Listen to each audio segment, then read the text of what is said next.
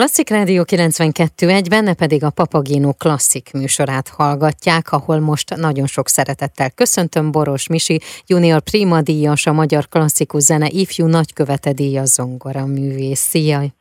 Szervusz! Amiről pedig beszélgetünk, hogy Inspirations címmel adtad ki az első szólóalbumodat, és ehhez kapcsolódóan ugye januárban volt is egy lemezbemutató koncert, de akkor kezdjük a leges legelején. Mi szerepel ezen a lemezen? Ez a Hungaroton kiadónál jelent meg, ami egy nagyon megtisztelő esemény az én életemben, hiszen egészen pici korom óta követtem a munkásságukat, és hát legendás felvételeik vannak akár már a 60-as éveket is említhetném, onnantól kezdve folyamatosan. Úgyhogy az ő gondozásukban jelent meg ez a lemez, amely Chopin és Brahms műveit tartalmazza, és mindkét szerző, mindkét géniusz a romantika nagy alakjainak számítanak, és ezért is gondolom azt, hogy egy nagyon jó harmóniát alkotnak ezen a lemezen. Amikor válogattátok azt, hogy mi kerüljön erre a lemezre, ki volt az, aki segített? Vagy ezt te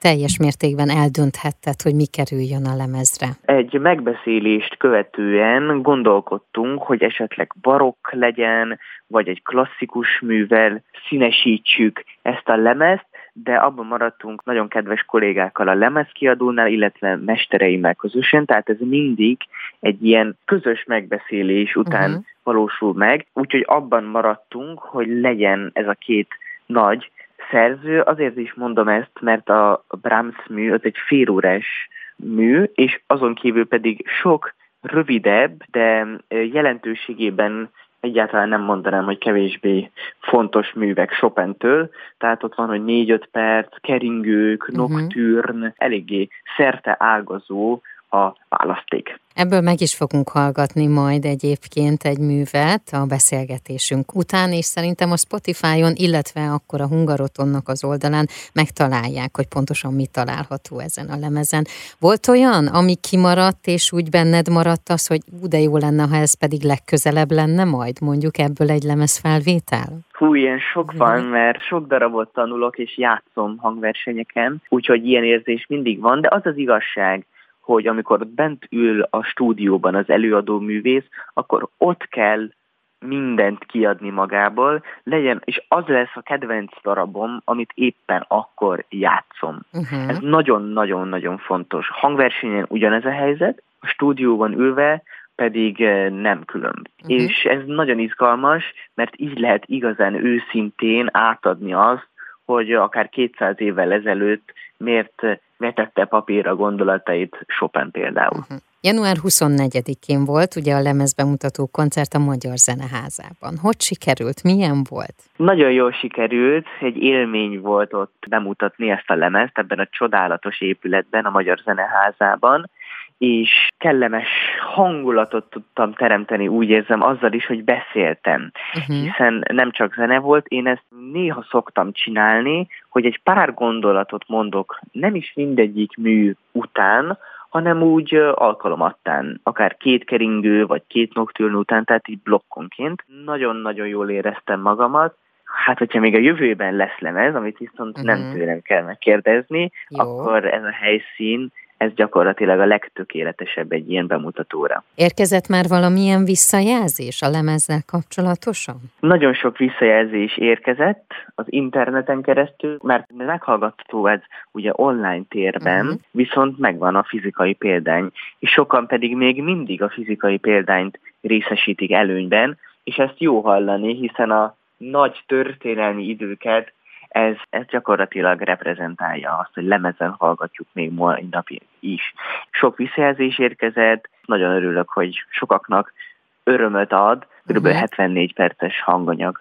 Ugye most te éppen Münchenbe vagy, hiszen a Müncheni Zene és Színházművészeti Főiskolára jársz. Milyen ott lenni, és közben itt is lenni? Ezt a két kiságot megszoktad már? Én ezt nagyon könnyedén teljesítem, úgymond, hiszen innen hat óra alatt Budapesten vagyok, háztól házig, ami azért nagyszerű. A Railjet, tehát az osztrák vasút csinálja ezt a járatot, én gyakran járok, az a jó, hogy tudok olvasni a vonaton, és egy művész életében nagyon fontos az, hogy olvasson, hogy elmélyüljön, hogy olyan mélységekbe tudjon menni, akár egy Beethoven szonáta, akár a lemezen hallgatható Brahms mű esetében, ami egy fantasztikus alkotás, Handel variációk és fúga a címe, egészen, egészen nagy utat jár be vele a szerző, tehát hogy ilyeneknek a, a hiteles tolmácsolásához szükséges az, hogy például olvassunk. Uh-huh. És nekem sok ilyen élményem van, ami a vasúthoz kötődik, mert nagyon jól tudok rajta olvasni,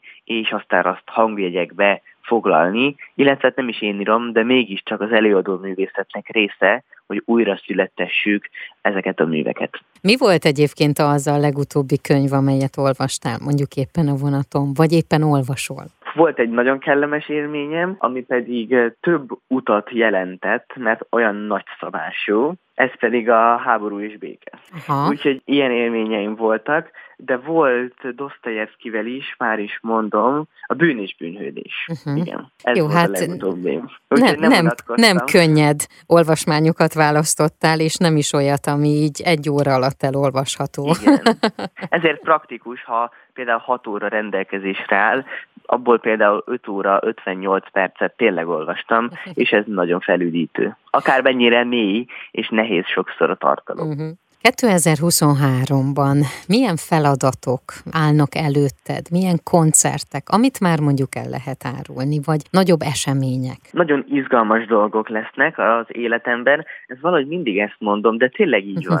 Tehát mindig, akár egy mű esetében, akár koncerteknél a következő koncert a legfontosabb, ami létezik, és ez nagyon motiváló. Következő időkben lesznek hazai fellépések, Budapesten is játszom majd a tavasz folyamán, illetve a Filharmónia Magyarország szervezésében vidéki nagyvárosokban is meghallgathat majd a nagy érdemű, de ezen kívül például utazom majd Kanadába, ahol még nem jártam, az Egyesült Államokban sokat, de Kanadában még nem, ahol majd a fővárosban, Ottavában adok egy szóló estet, ez uh-huh. is a tavasz folyamán lesz, úgyhogy nem unatkozom, és mindig nagy öröm színpadra állni, legyen az Magyarország, vagy Erdély, uh-huh. akár Kanada is. De szerintem az összes koncertet úgy is megtalálják, akár a hivatalos oldaladon, vagy Facebook oldaladon is, tehát azért folyamatosan nyomon követhető, hogy merre jársz és mi történik veled. Ez így van, az internet csodákra képes,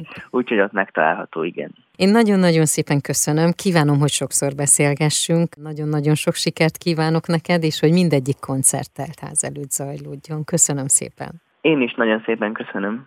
Az elmúlt percekben Boros Misi junior prima díjas a magyar klasszikus zen ifjú nagykövete díjas zongoraművészt hallhatták.